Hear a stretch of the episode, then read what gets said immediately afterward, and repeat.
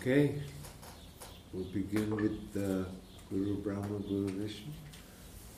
Start.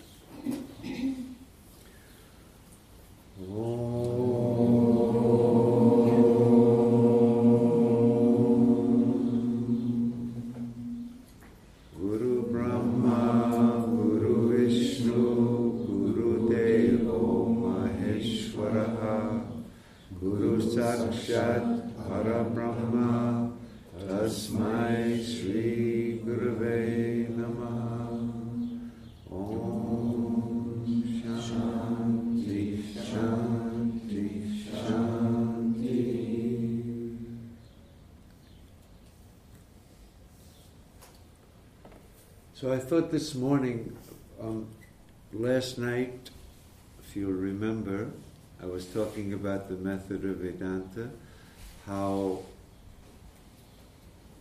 whatever is said in the beginning, the end is negated. sounds very simple. But when you apply it to the specific teachings, the whole attitude towards what is being taught and where it's leading becomes different. A new vision of Vedanta can unfold. And I was thinking that yesterday we had a beautiful rendition of the uh, Nirvana Ashtakam, which is attributed, by the way, by most people to Shankaracharya. Whether it's his or not, we don't know, but doesn't matter. But it doesn't contradict anything that he teaches. And um, I I learned that uh, that hymn with a different tune. I'm sure it's sung in many different ways. And I thought because the that that verse that you sang is a perfect example of the uh, neti neti. So I'm going to sing it, and I'm going to translate it, and then you'll kind of see that it's really the same thing that I've been talking about. Mano buddhyaham kara chitani naham nache shrotra jive nache grana netre nache vyoma bhumi na tejo na vayu chitananda rupa Shivoham, Shivoham, Chitananda Rupa, Shivoham, Shivoham. Mind, buddhi, intellect, ahamkara, the eye sense, chitta, the memory, naham, I am none of those. So first he knocks off all of the qualities of the mind right up to the ego.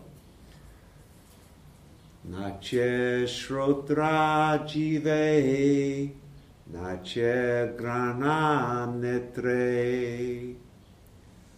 I am not the ear or the tongue or the nose or the eyes. Nache vyoma bhumi. I am neither the Vyoma space nor Bhumi, the earth. Nache Vyoma Bhumi, not Tejo na Vayu. I am not the fire nor the air. Chitananda Rupa, Chit, consciousness bereft of all objects. Ananda, bliss not caused by anything. Rupa, that's my form. Chitananda Rupa, Shivoham, Shivo Aham. Shivoham, I am Shiva. Shivoham, I am Shiva. Chitananda Rupa, Shivoham, Shivoham. once you negate all of those things that we identify with, including, so that just like the Bhagavad Gita, when Krishna was talking about the Kshetra, he said the Buddhi, the Ahamkara, the Mahabhutani, that's Vayu and Tejas and, and Bhumi. Same exact thing. I'm not any of those. Neti, neti. What remains? Chitananda Rupa, that form of pure conscious bliss. I am Shiva. I am Shiva. What a beautiful chant, the whole Vedanta, right there. When he says, I am Shiva, I am Shiva, he doesn't mean I am Shiva, I am Shiva, the guy who lives up in Kailash mountain, who was sitting there uh, in meditation with his eyes half closed. That's not the Shiva I am. The word Shiva really means Mangalam, Sumangalam, mm-hmm. extremely Mangalam. That's the meaning of the. Re- there's for almost all of these Hindu gods, there's a Puranika idea about it, and then there's the real Vedantic idea. The Puranic idea of Shiva is he has a bull and he lives up in Kailash and he's the great yogi. But the real meaning of Shiva is Mangalam, that which is auspicious. There's nothing as auspicious as your own self because in it there's no fear, no duality, no limitations, no birth, no death. That's called Mangalam. That's the meaning of Mangalam. Shivoham, I am that Mangalam Chitananda. It's like Vishnu. The Puranika Vishnu has eight arms. But Vishnu means that which pervades everything is Vishnu. That consciousness which is the very warp and woof of the whole universe. That's Vishnu. Sarva Vyapi Vishnu. That's the real meaning of Vishnu. Ganesha, not the name of an elephant god. Gana Esha. Gana is the body. Sanskrit's kind of funny. Gana and Isha means the Lord. When A, Gana, and Isha come together, the A and the E becomes A. Gana, Ganesha. Ganesha means Gana Isha. That Lord who resides in this body, that's Ganesha. That's the, the Vedantic meaning of Ganesha. You could go on with this. Krishna, not the guy with the, the blue guy with the flute. Krishna, he who is not of this universe is Krishna. He who's never come down, who has never entered into the world of duality is Krishna. The Vedantic meaning. You can go on with, with, with this. I was thinking because it's a short class this morning that um, rather than take the text,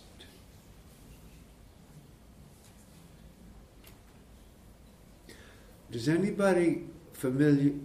Yes. Sorry, um, just um, because you recited it, uh, it's Nirvana Ashtakam or Shatakam?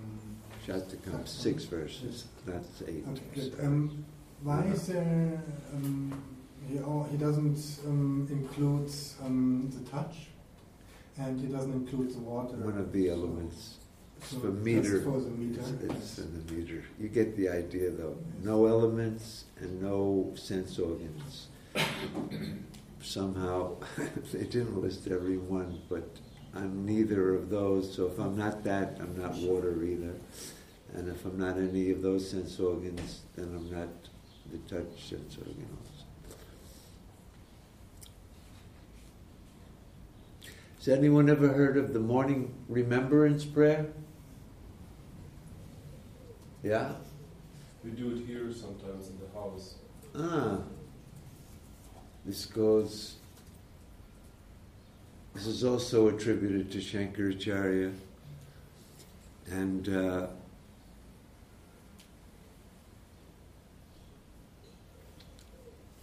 I actually um, wrote a, I translated a book on the morning remembrance prayer.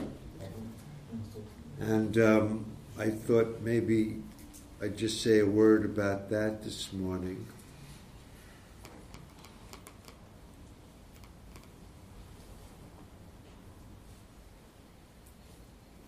I'll just do the first verse. There are three verses in the morning remembrance prayer.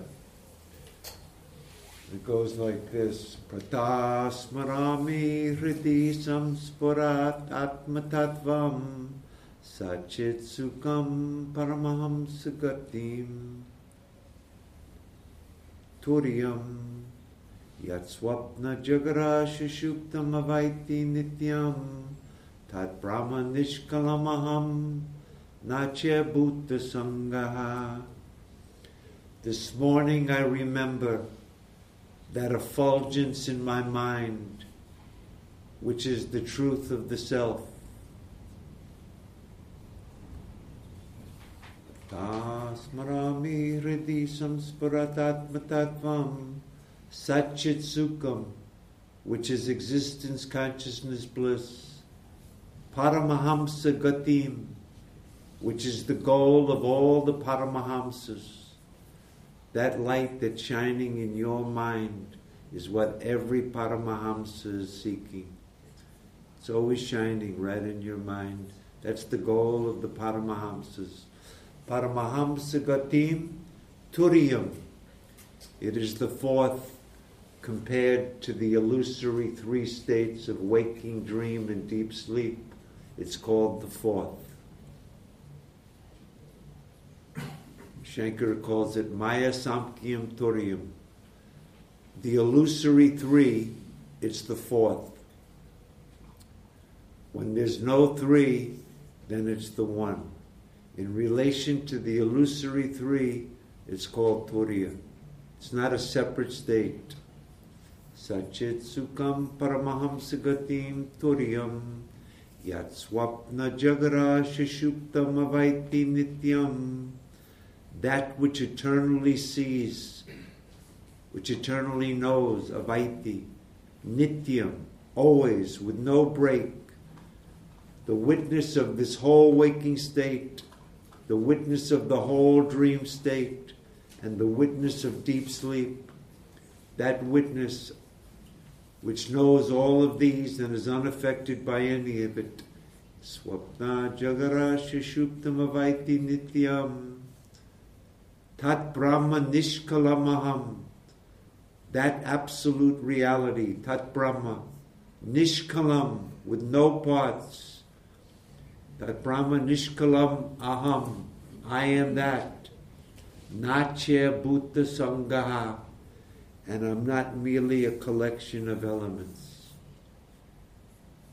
This morning I remember that. When you wake up in the morning, this is the prayer that they recite. It's a beautiful morning prayer. There's two other verses. I won't uh, do that now.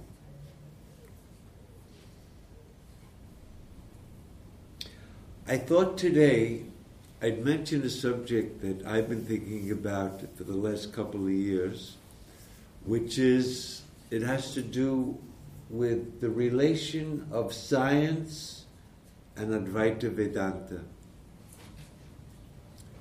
Are there any scientists in the room? I was 16 years at university, Studying science and business administration. none. I'm talking physicists. I'm talking a PhD in business administration. Doesn't count. Science. Um, so, anyway, we all know what science is. Pretty much, if you've graduated at least high school, you have some idea of biology, and you know something about evolution. You may know something about the Big Bang, and 13.7 billion years ago, this universe came into existence, they tell us, and um, it's been expanding, and here we are, and it'll continue to expand, and there'll be nothing left at the end. And cognitive neuroscience, what, what science has learned in the last 20 years about our brains and consciousness, our brains and our mental states, where is the visual cortex, where is memory stored, where is the sense of self stored, where is the sense of other stored, brain mapping. People who may have been studying these things could have some uh, some some doubts about Vedanta. So I wanted to discuss the subject about if you're into Vedanta, if you think that you're a Vedantin, or you would like to believe in the f- teachings of Vedanta, does that mean that you have to give up the teachings of science? We have a no. Anybody else? No. That there's no conflict between science and Vedanta. Okay. Well, let me ask you this. If I go to a scientist and I tell him, Mr. Scientist, you know, in your last life, you must have done some really good things to be a scientist now. What do you think that scientist will tell me? Prove it. Prove it. What's your proof? Oh, I got the Bhagavad Gita right here. you gonna hold up the Gita? Or how about you say, you know, if I don't attain liberation in this life, I'm going to have to be born again in a future life to continue my spiritual journey. What do you think the scientist is going to tell you? Prove it. What's the proof?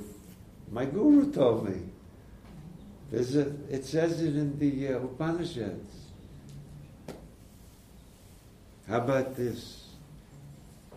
If we're Vedantins, do we have to believe in Devaloka, Pitraloka, Brahmaloka, all the different lokas that they talk about? If you do, what will the scientists tell you?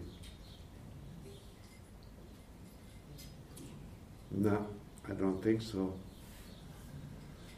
But this is what we study uh, and hear when we study Vedanta. We may even teach it if we've been teaching Vedanta about previous lives and future lives, other lokas, and uh, things like this. So the question is can there be a Vedanta where you don't have to accept the idea of any previous births or any future births or any lokas or any mystical mumbo jumbo. You can be totally scientific and not have to give up your Vedantic understanding. And I think the way to look at it is like this. In a dream, if you're thirsty, you have to find what? Dream water. In the dream, you find the dream water and you drink it, it quenches your thirst. It's real the laws of the dream obtain in the dream, and they're absolutely real until when? Until the moment you wake up. Shankaracharya says, until we realize the non dual self, all pramana prameya vyavahara, all empirical activity of means of knowledge like the senses, objects of knowledge, like the harmonium, they're all real. You can't negate them unless you wake up from this dream. So that in the waking state, if a scientist says that light travels at 186,000 miles a second, if the Veda says no, it travels at 50 miles a second, what will I believe? The Veda can't contradict science. In this state, science tells us how we got here, why it is, what, and it's all true within the dream of the waking state. So within the waking state, we can accept science 100%. The scientist is real. I'm real. The laws of science are real.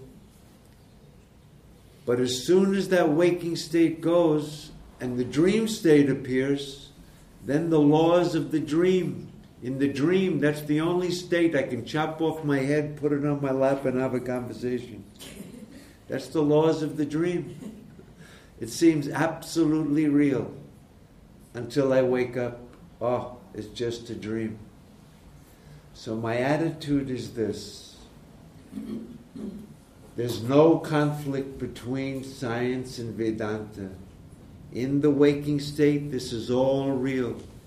You did have a mother and father. They did get together, and their genes produced you. And here you are. And it's real that you're getting old and that you're going to get sick. And when you get sick, the scientists can tell you why you're getting sick. And they may even be able to give you some medicine to help you with it.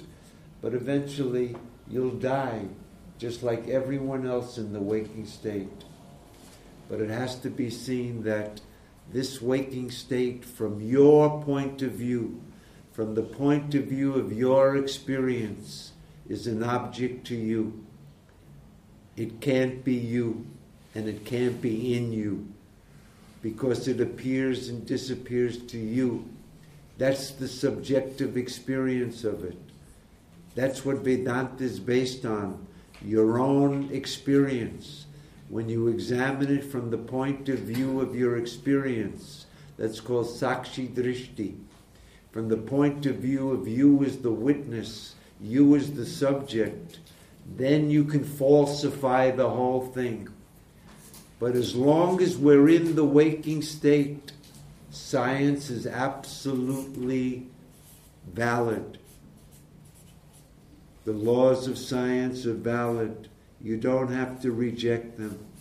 You don't have to believe in a rebirth, previous births, lokas, any mystical mumbo jumbo, no woo woo, no trances or special psychic, you know, whatever that a yogi can make himself into a, a, little atom or a yogi can have many bodies. Do you have to believe that to be a Vedantin? Absolutely not. There's no conflict between science and Vedanta. Until you realize Chitananda Rupa Shivoham Shivoham, you do have a body, mind, and senses, and it's all real. Think about it in a dream. There's two people in a dream. One guy says, You know, my last life, I was really a bad guy and now I'm having a tough time in this life. The other guy goes, Ah, you're an idiot. I don't believe in rebirth. I was born from my parents, I'm here, and I'm going to die. And they're having an argument about is there only one birth? The guy says, I was born and I'm going to die. The other guy says, I've been born many times and I'm going to be born many more times and then they wake up. Who was right? The guy who thought I was born only once, or the person who thinks I was born many, many times? Neither of them. Nobody was born. Nobody died. It was just a dream. But in the dream, I'm going to go with the guy who says, I was just born once and I'm going to die. I have no proof of that. That's a religious superstition. This is something you picked up along the way. I, I don't need to believe that. There's no proof for it. I want proof. No proof, I don't accept it. But the idea that the whole dream, whatever happens in that dream, whatever laws of the dream were obtaining in the dream that I took to be absolutely real at the time, as soon as I wake up, the whole thing is falsified. Nobody was born once, and nobody had many births. Here, too, there could be people who say, I believe that there were many births. It's just a cultural thing that in the ancient times, this was a way of explaining things that kind of made sense to explain the disparity amongst people now. But now we have better explanations, and you don't have to accept any of that. The beauty of that perspective is that it frees you up from being committed to any beliefs that you could have doubts about. Anybody who says there's rebirth, you ask them how they know that. And the only way they can say is that my guru told me, or there's some scripture that mentions it. There's no proof for it. But what's the proof that the waking and dream appears and disappears to me? That's everybody's common universal experience. It's on the basis of that that Vedanta is able to negate the waking and the dream and to say there's only one reality you, Chitananda Rupa Shivoham Shivoham.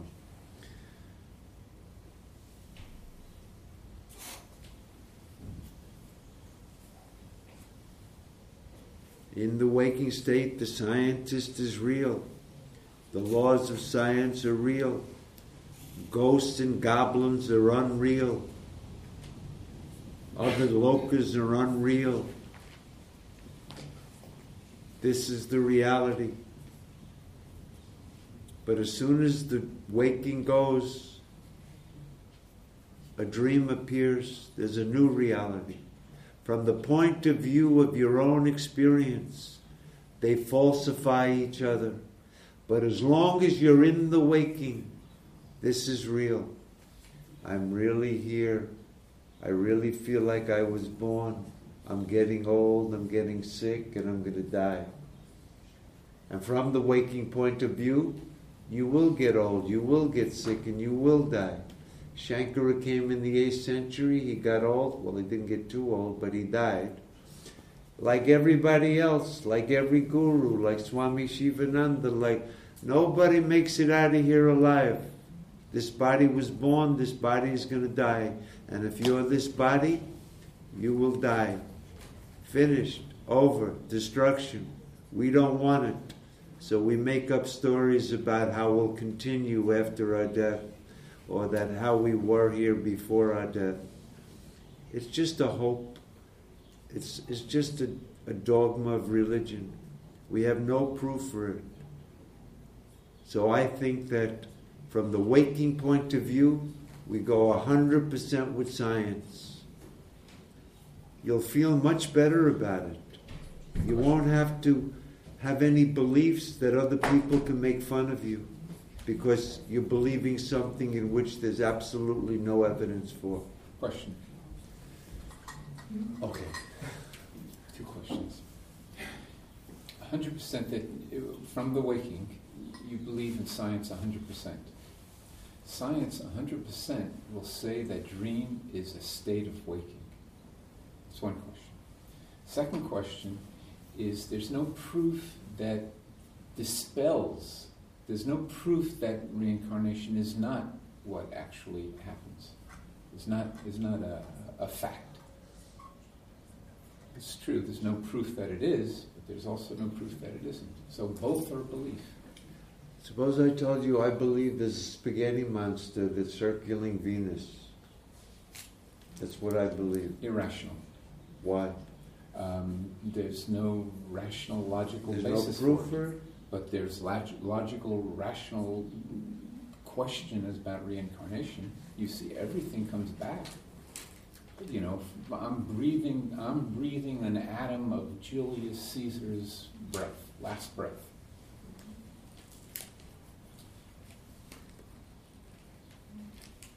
What do you think? S- See, madam, Yes, but the question would go with Chandra's. you go with the Chandra. Uh, the, the question Ah, is, well, if none of this is real, then why do I now have to believe that science is real? Why can't I believe that whatever I want to think is real? Because none of it is real. why can't you believe whatever you want is real? Yeah, so in this, in this, in this state that I'm in, where I'm Hmm. thinking that I'm a body, Hmm. which isn't real, then why do I still now have to believe that something is real just so that someone else can't laugh at me for thinking it? That would be useless because it's not real to begin with. Okay. Anybody else like to hear their opinion? Yeah. So I have a personal or subjective proof. My mother died, and before she died, she, she already passed away, and she told me afterwards that she was on the other side. So for me, subjective, it's proof that there is another side, and she met her, her dad and her, her sister there. So she told me, and I trust her. Okay. Everybody happy with that? That's What are you thinking? Anything. I mean, I, I, science has married spirituality already, so I'm fine with quantum physics and quantum philosophy and everything. And I know this is not real. I mean, I know it here. I don't know it any somewhere else, but still, I believe it. So, did you just say you do accept science here? here, Here, here, but in the other realm, Uh, in the spiritual realm, it's Yes. totally different. It's not like here. yes, Yeah. yes. Okay. But science goes, some scientists go with that already, which I like, I enjoy. Okay. Sir. Um, I worked for, for 16 years in this uh, science community, business administration science, Okay. not real science. and I learned uh, you have to question everything, also Yes, science. yes. Not everything is Yes. right if there is a, a button science on it. Ah, So uh, you have to be always critical. absolutely. And uh, that's uh, one side, and the other side, uh, I, I teach teachers training groups, and, and I have to present there also the concept of reincarnation and uh, rebirth karma, law of karma, and and I used to present it as a as a concept, yeah, and uh, but uh, I tell them you don't have to believe it, yeah. You can take it if you if it's uh, okay for you, but there are some some indications, like he said. Yeah? There are many books, many videos. If you go on uh, to uh, YouTube and look, there are many videos of people who said, "Yeah, I had an operation or something like that, and then suddenly I was away, and then I came back, and and because of the uh, advance, uh, advanced medicine, you can bring them back and forth. And, uh, and they can take it, but I, yeah, I can understand you. I, Hmm. nobody wants to be laughed at here. So, but you can present it in a way uh, to other people. You can accept, accept it. I wouldn't fight for this concept. That's an interesting general, perspective. So I, I, I, uh, I'm on your side, but Hmm. also critical. Don't believe in everything. Science has its limits too. Absolutely. Not everything is That's the beauty of science. Let's take a vote. Well, be- be- Before we take a vote, let, let me just clarify what Vedamurti had just said. He is someone who's teaching Vedanta for a long time. He says this this theory of reincarnation, you could take it or leave it. Obviously, is not fundamental to the core teachings of Vedanta. So, is everybody, or do you think that you must accept it to be a Vedanta? You know, there's a concept in Vedanta, um, and, and I'm not going to get it. I'm not going to get it right, but it's um, you can't cut the witch in half. You know that? Yeah. So, yeah, yeah. Yeah. Either, either you, you have you have the whole witch, or you, you have the you, you can't take the wicked out of the witch. Uh, Um, same thing here. If you accept Vedanta, there's a thought that you have to accept, or if you accept the Veda, if you accept Vedanta, you have to accept the whole Veda. And Vedamurti is not sympathetic to that I, idea. I'm not particularly sympathetic either, but you, you know that's the orthodox view. Yeah. So, Orthodox view means people who were talking in the 8th century that absolutely knew nothing about science. They had no idea about astrophysics. They had no idea. 19, 1859, until Darwin wrote The Origin of the Species, nobody knew how we got here. Not a clue. So you had to make up a story. Now we know. Are you going to deny the theory of that every single piece of evidence supports evolution? You want to go against that? Good point. Yes. Good point. Yes. okay.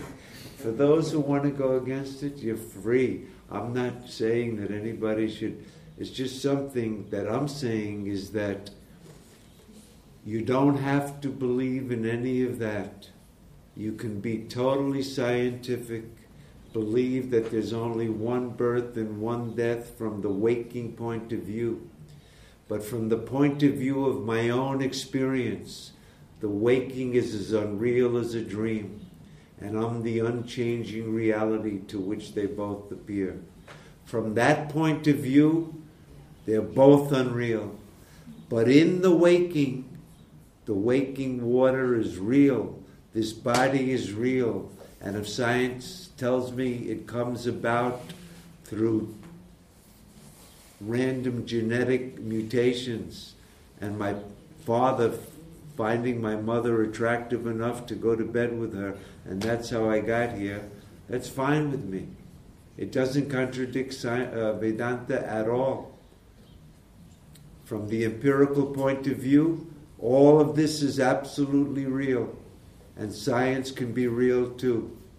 From the point of view of absolute truth, these are the two viewpoints.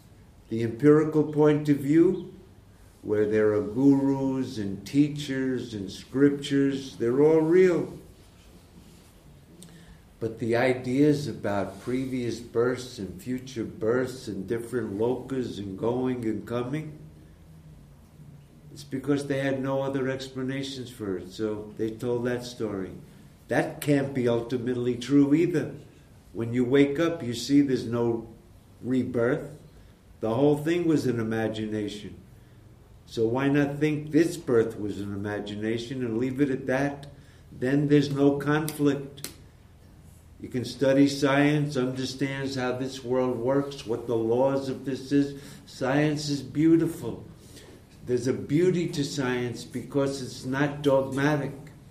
Whatever the evidence of the waking state presents, we make theories about it. As soon as some new evidence comes, Einstein replaced Newton. Quantum mechanics replaced Einstein. There may be a time when there'll be some other thing that will, because new evidence could come. But that's all within the waking state. It's all relative. It's all within the realm of ignorance. Because the truth is, there's only one unchanging reality that's not in time space, the Chitananda Rupa. That's Vedanta. If you can intuit that truth in your own experience, Vedanta is a very subjective science. It's the science of your own experience. We've all made a mistake about our experience. We've taken the subject to be the object. If you examine your experience, you'll see that the subject is not the ego. It's not even in the waking state. It's not even in time. They're all objects to you. That's the experience. Nobody can deny that. Nobody can cancel that. No scientist can refute that. But if you start talking about things that you that are not in your experience, that you would like to be the case, oh, when this body goes, I'll continue as a jiva traveling to different or taking all of this, you don't need to believe it. This is just something for everybody to think about. I'm not going to be dogmatic about it, but my opinion is you can go 100% with science and be an Advaita Vedantin with no conflict. There's no conflict. Shankara says until we wake up, all pramana prameya vyavahara, the means of knowledge, whatever they establish, if science can see that the universe is expanding, it's expanding. It's all valid. In the old days, they used to think that in times of Shankara, if you got sick, a demon may have possessed you. Now we know about the germ theory of disease. They didn't know the cause of disease. They thought it was your bad karma or some possession. We don't believe that now. I don't think. right? Germs, viruses, how do you get AIDS? Because you were a bad person in your last life? Or you slept with the wrong person with no protection? They had no explanation, so they said something. But Vedanta is not based on our theory of how you get sick. There are no germs, there's nobody getting sick from the point of view of your true self. But from the point of view of Vyavahara, I say all of this, we have to accept it just as it appears. Were you going to say something, sir? Um, well, I had the idea um, to ask the scientist about um, if he thinks or uh, that I exist. Do I exist? The scientist, I think, would say, yes, you do exist. And I will ask, so am I separate from existence itself? And I think he will probably say, no, you are not separated from existence itself. And I could ask, um, is a person 500 years ago uh, separated from existence itself or 500 years in the future separated from existence itself? And he would probably say, no, it's not. And that, that would be my point to say it doesn't really matter if uh, I am reborn or not reborn because I'm one with the existence itself, and you can um, can define that as existence is uh, the multiplicity or plurality it uh, seems to be, um, and you can say I am reborn then and then, but you can withdraw this um, altogether and say I'm just existence. Was uh, would be approach in my mind. Hmm. Everybody heard that? That um, even the scientist says that uh, I exist, and 500 years ago, whatever I exist of, matter. That's what I exist of, according to the scientist. I'm nothing but matter. Scientists are materialists, they're not supernaturalists. Everything is nature, there's nothing beyond nature. To be committed to science means nothing supernatural. That's so when he says, Yeah, you existed, you existed at the atoms that make you up right now, and when this body goes, you'll continue to exist as the earth, food for the worms. You'll exist as the worms because they'll eat you up and they'll continue. So that type of existence, no problem, because matter and energy are indestructible and eternal for science. So if you're just matter, then of course you've always existed, you exist now. But only existing in the terms of um, um, the, the five bhutas, the, uh, the elements. You're made up of elements. There's no soul in you. There's no homunculus, no ghost in the machine that's going to continue after that body goes. If you want to take existence, meaning that I'll always exist because I'll always be made, I'm atoms, and those atoms will continue even when this body ceases, then that's a type of immortality that has nothing to do with the idea that me, the person, will continue. Do you know Science and Non-Duality SAND conference? Who knows? Hmm, SAND? Sure. Hmm. So that's good. Science and non duality, yeah, they have this conference. Or is it? But uh, you know that uh, science can only explain 5% of the whole universe. They, they call the rest dark energy and dark matter. So they know there is something, but they can't explain it with the, yeah, uh, the even quantum, quantum mechanics and so on. Mm. So you know about this? Yeah, Yeah. Okay, so that's uh, one point that uh, even science doesn't know doesn't everything. explain everything. Can't explain, hasn't From my point explained of view, everything. it's uh, Limited. Also, uh, scienti- scientists uh, should be humble. That's right. That's the beauty of science. Because sometimes I was in this area for a long time, and sometimes people they think, like in Vedanta also, or in spirituality, they think I'm the best, and I, know everything, and uh, that doesn't work. There may be scientists like that, but people who know the scientific method know that everything is only up to now dependent on the best available evidence. But if some new evidence should come, then the evidence is coercive. Bertrand Russell, one of the greatest Western philosophers of all times, people familiar with Bertrand Russell? If you studied Western philosophy, he's one of the gems. He has a principle called the principle of veracity. And it goes like this We cannot believe what we would like the case to be. We have to believe what the evidence warrants. So, for any belief, any belief, if the evidence is for it, we have to believe it because the evidence is coercive. If the evidence is against it, we have to disbelieve it. If there's evidence for it, but equal evidence against it, we have to suspend judgment. If there's no evidence, we suspend judgment. That's called the principle of veracity. What's your evidence for previous births?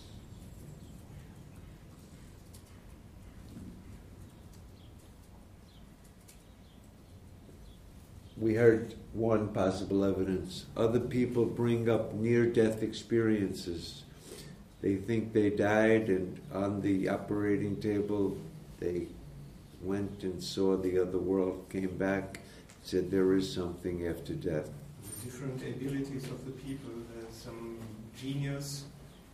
Uh, people start uh, the same, but there's maybe one musical genius, and the other one is uh, knows nothing about uh, music, and so uh, How do you maybe that they that? acquired these uh, qualities in previous, Previous lives. lives. May explain. Maybe explain it, but there might be Only another. a little bit of evidence, but not really proof. But there be, may be another way of explaining that capacity that doesn't require the belief in something that is woo woo. what I want to do is I want to make Vedanta available to modern man. That modern people are scientific and that science and Vedanta can live very happily together. You can study science and learn how this world works and be very happy with it and still appreciate what Vedanta has to tell us. Those rishis who composed the Upanishads 800 BC, what did they know about science? They sat on a rock and they closed their eyes. Did they know about photosynthesis? Will you ever know about how the brain works by closing your eyes?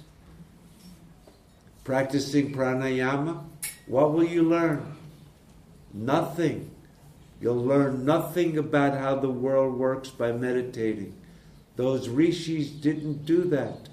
What they did was they examined their own experience, that subjective experience that they themselves were having and they came up with the conclusion that on the basis of my own experience, I can realize that my nature never changes. I am the ever present awareness. Everybody can validate the truth of that in their own experience. As soon as the mind is out, now you can be a scientist. Because when the mind is on the world, how does that work? How does that, how does, why are trees green? Why does the sun, how does it give off? All of those things, don't go to the Upanishads for the answer for that. They won't tell you. They didn't know. They couldn't know. Science didn't even begin until the Enlightenment. But there's no conflict. I feel perfectly comfortable with in the waking state, I accept science fully. I don't have to believe in any type of other worlds, other lokas, previous births. I take it like science tells me. But from the point of view of absolute truth, this waking state can't be real. It's changing, it comes and goes. How do I know that? because there's an unchanging reality. This is my experience, and nothing can contradict that experience. The scientist can't contradict it. He's stuck in the waking state. The waking scientist is telling me about the laws of the waking world. As soon as I'm in the dream state, there's a dream scientist. He's telling me you can fly on a carpet. Flying carpets are real. And whatever, the laws of the dream hold true in the dream. And there could be a scientist who can explain how those laws work. And they're all true in the dream. But as soon as I wake up, that scientist, the laws, the guy who believed in reincarnation, the guy who said, no, there's no reincarnation, I believe in science from the point of view of myself, the whole thing was a dream. From the point of view of myself, this whole waking is a dream. But in the waking, we go with the scientist. Why not? It doesn't contradict Vedanta. It contradicts the idea that dream is a separate state, a separate reality. Everybody thinks that the waking is the real state and that dreams are false.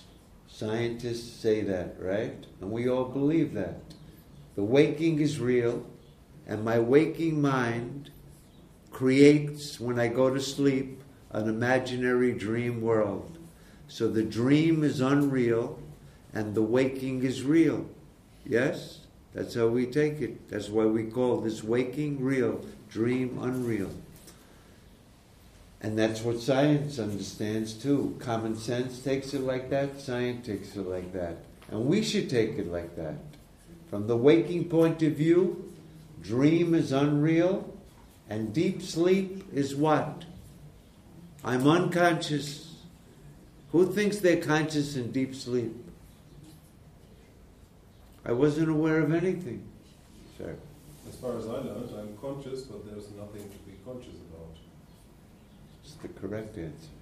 but we all believe I'm conscious when I'm awake, I'm conscious even when I'm dreaming. But in deep sleep, I become unconscious. Why? I'm not aware of anything. I'm unconscious. And then when I wake up, I'm conscious. So consciousness is changing. Every Buddhist teaches this. Consciousness is constantly changing. There's nothing that's not impermanent. But the Vedantic point of view is that if you examine your experience, you'll see that when you say, I wasn't aware of anything, you haven't denied your consciousness. You've denied the thing. How do you know you weren't aware of anything? It's because it's my experience. It's in the light of that consciousness that I say I wasn't aware of anything. I'm now aware of something. I'm not aware of anything. That consciousness didn't change. It's the thing that was changing, not the consciousness. If you examine it properly from your own point of view, then you'll see that the consciousness is present in all the states. You can do it right here in the waking state. Because, in fact, we really can't remember our dreams, uh, our deep sleep.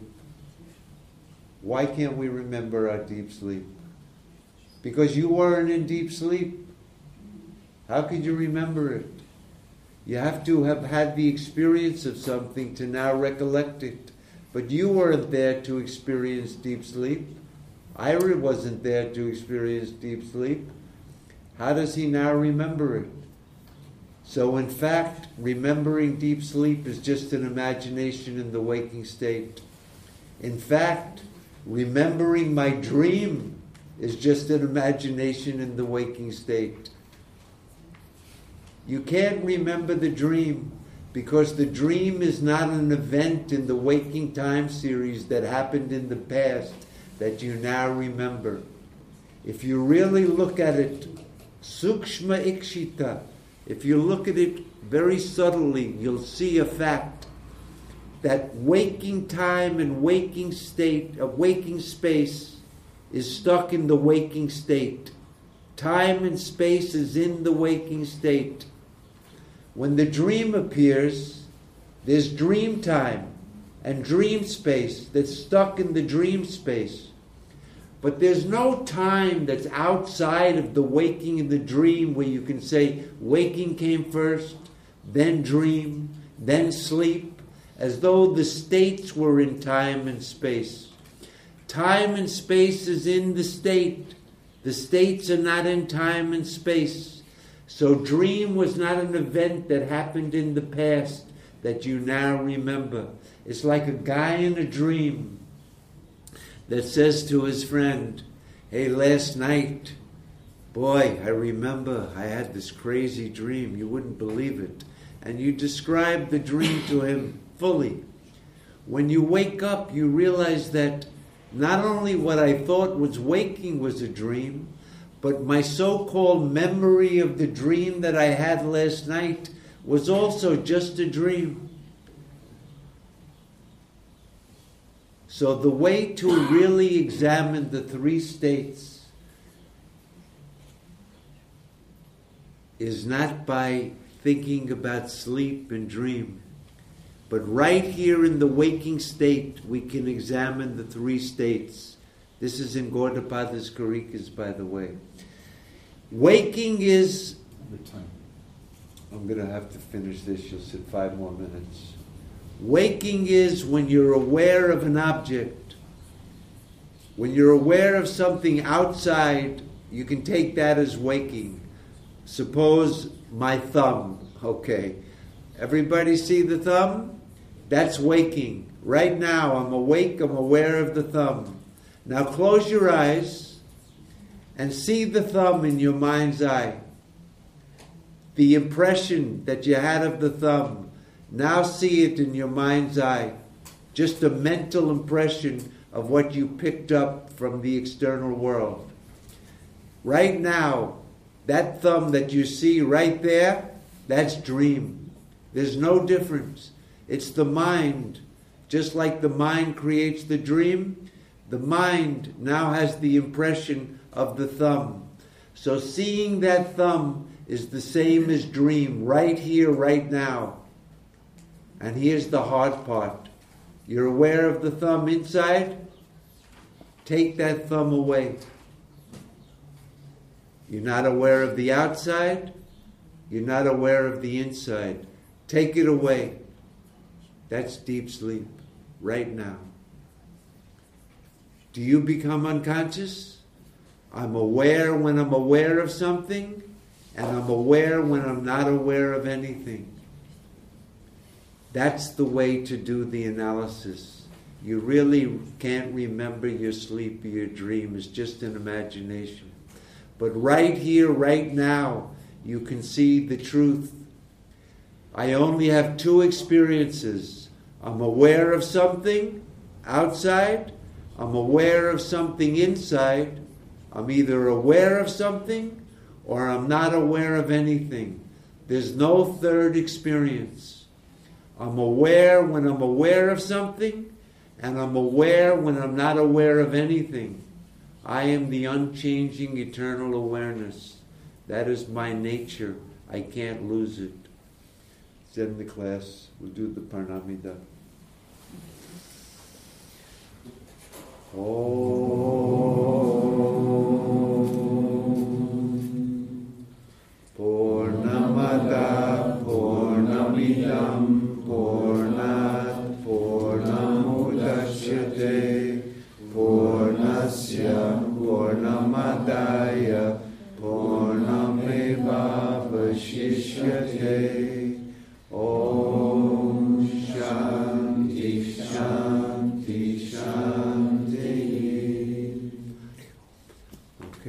Okay, 2.30.